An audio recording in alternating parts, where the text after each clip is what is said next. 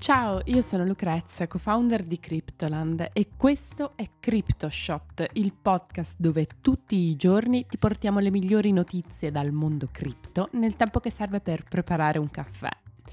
Oggi è lunedì tredici febbraio e siamo tornati dopo qualche giorno di pausa obbligatoria che ci ha tenuto lontani da voi. Ci siete mancati. Allora, partiamo dalla notizia che la settimana scorsa ha interrotto il rally di B T C e delle cripto. La S E C prende di mira gli exchange, prima Kraken e il prossimo potrebbe essere Binance. Poi Google lancia la sua intelligenza artificiale in risposta a ChatGPT, ma non è andata proprio benissimo, vi racconteremo perché. E per finire, in Brasile ora le tasse si possono pagare in Bitcoin e in cripto.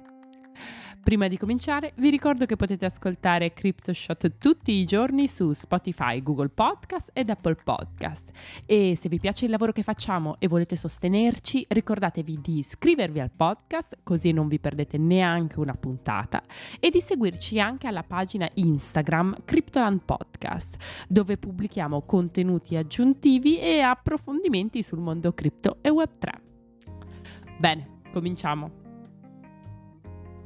Bitcoin si è reso protagonista di un rally eccezionale a gennaio che ha spinto i prezzi fino ai ventiquattromila dollari. La speranza generale è che l'inverno delle criptovalute si stesse allentando, ma è bastato un colpo di vento per far crollare Bitcoin del cinque per cento a partire da giovedì nove febbraio.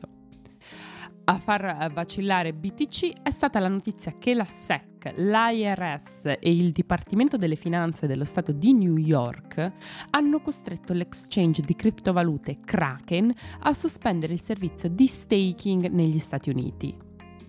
Nel mondo delle criptovalute lo staking può essere effettuato in due modi, attraverso una società cripto centralizzata, come gli exchange, o attraverso un protocollo decentralizzato, come ad esempio Lido o Rocket Pool. In entrambi i casi, per questi servizi la promessa è un rendimento in cambio del prestito dei propri asset digitali.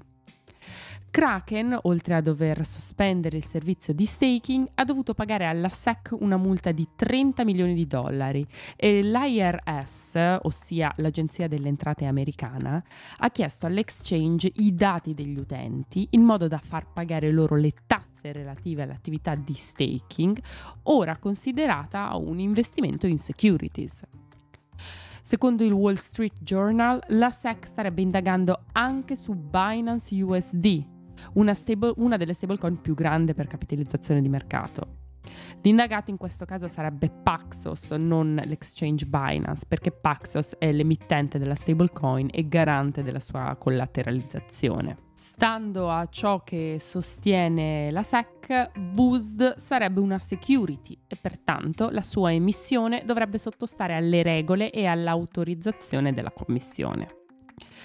Gli effetti di questa notizia sui mercati cripto ovviamente non sono tardati. L'incertezza ha colpito molti altri intermediari negli Stati Uniti, come ovviamente Binance, ma anche Coinbase e Crypto punto com, che offrono prodotti simili, dato che eh, le restrizioni che sono state applicate a Kraken potrebbero presto estendersi anche a loro. Tanto che gli utenti di Coinbase non si sono voluti far trovare impreparati e, prima che la S E C si muova anche contro gli altri attori del settore, tra giovedì e venerdì gli utenti dell'exchange hanno convertito quasi cinque miliardi di dollari da criptovalute a valuta fiat.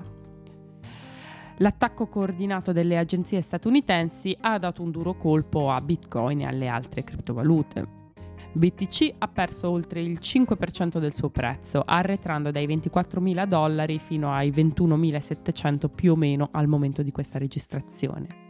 Eppure Ethereum è sceso velocemente in direzione millecinquecento dollari. Ma andiamo avanti con la prossima notizia. Allora, nella giornata di mercoledì scorso, Google ha annunciato il lancio del chatbot Bard, il rivale di ChatGPT di OpenAI. E Bard è un servizio sperimentale di intelligenza artificiale conversazionale basato su Lambda, un language model che integra la potenza dei modelli linguistici di Google con i dati reperibili online. In breve, rispetto a ChatGPT, l'A I di Google dovrebbe essere in grado di rispondere alle domande degli utenti utilizzando anche informazioni recenti presenti su internet. Google sembra però aver fatto le cose con un po' di fretta e, nonostante Bard non sia ancora stato rilasciato pubblicamente, ha già fatto ampiamente parlare di sé. Infatti, durante la sessione di presentazione è stato commesso un erroraccio che non è sfuggito ai più attenti. Alla domanda "quali scoperte del telescopio James Webb posso raccontare a mio figlio di nove anni?", una delle risposte di Bard è stata "la prima fotografia di un pianeta esterno al sistema solare".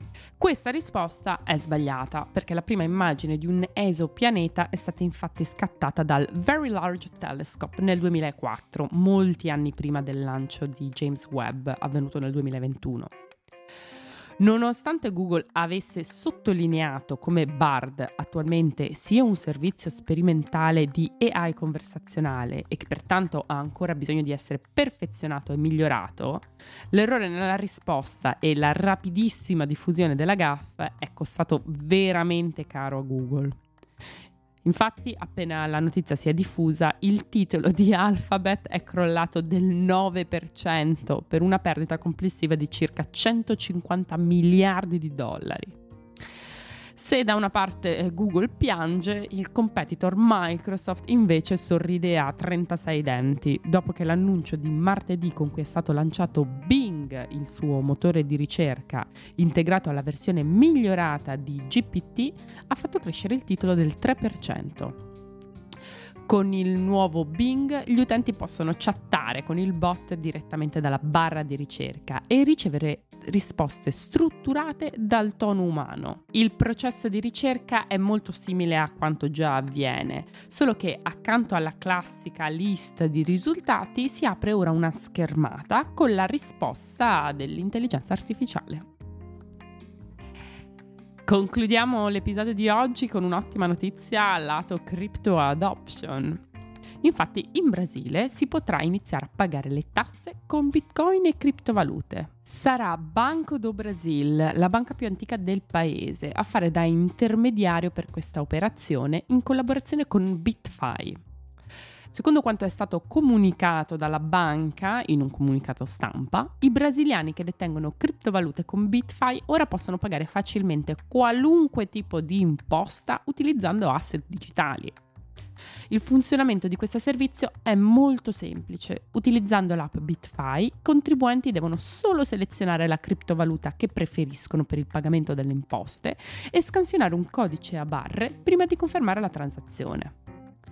L'introduzione di questa tecnologia non fa che confermare quanto il Brasile sia uno dei paesi più attivi sul fronte dei prodotti finanziari strutturati con sottostante in cripto.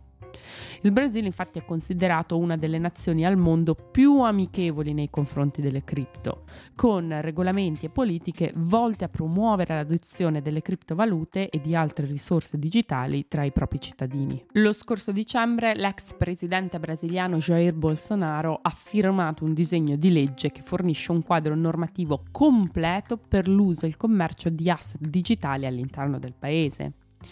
In base a queste normative, il governo brasiliano ha legittimato le criptovalute come mezzo di pagamento o asset di investimento all'interno della nazione latinoamericana. Sebbene il disegno di legge non conferisca a nessuna cripto lo status di moneta a corso legale, il semplice riconoscimento di questi asset digitali da parte della legge del paese stimolerà in modo significativo l'adozione a livelli più elevati. Anche per oggi è tutto, io sono Lucrezia, vi ringrazio di avermi ascoltata e vi aspetto domani per un nuovo episodio di CryptoShot. Ciao!